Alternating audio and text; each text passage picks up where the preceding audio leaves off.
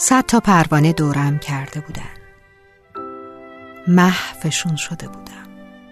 چقدر خوشگل بودن چه بالای رنگی. یعنی واقعا چه جور موجوداتی بودن این پروانه ها چقدر زیبا.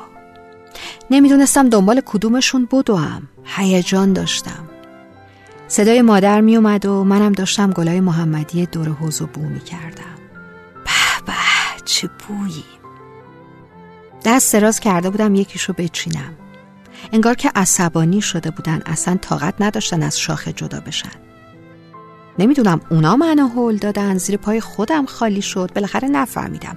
پرد شدم داخل حوز فیروزه گودی که وسط خونه عزیز جون بود. دارم فکر اون روزا که می‌کنم به نظرم یک عمر فاصله گذشته. قلبم بعضی وقتا تیر می‌کشه. چقدر زیبا بود اون حیات. ته حوز چقدر شفاف بود چه رنگ آبی داشت. آدم دلش ضعف می‌رفت. وقتی که میافتادم تو حوز یه جورای خیالم راحت بود. شالاب شلوب می‌کردم مثلا نشون می‌دادم خیلی ترسیدم. ولی نگران نبودم. راستش مطمئن بودم که کسی منو از غرق شدن نجات میده.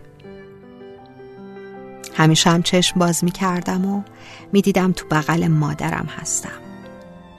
از اون گلای محمدی و از اون حوز و از اون حیات فقط خاطره مونده. کاش امروزم این ایمانو داشتم که دستی منو به ساحل امن میرسونه. خاطره مال سالها پیشه وقتی کوچیک بودم. ترسامم ترسای واقعی نبود. چون خیالم راحت بود. می‌گفتم همیشه مادرم یا پدرم دست منو می‌گیرن. حالا چی؟ حالا همیشه دلهوره دارم. کاش که بازم یکی باشه که منو به ساحل امن برسون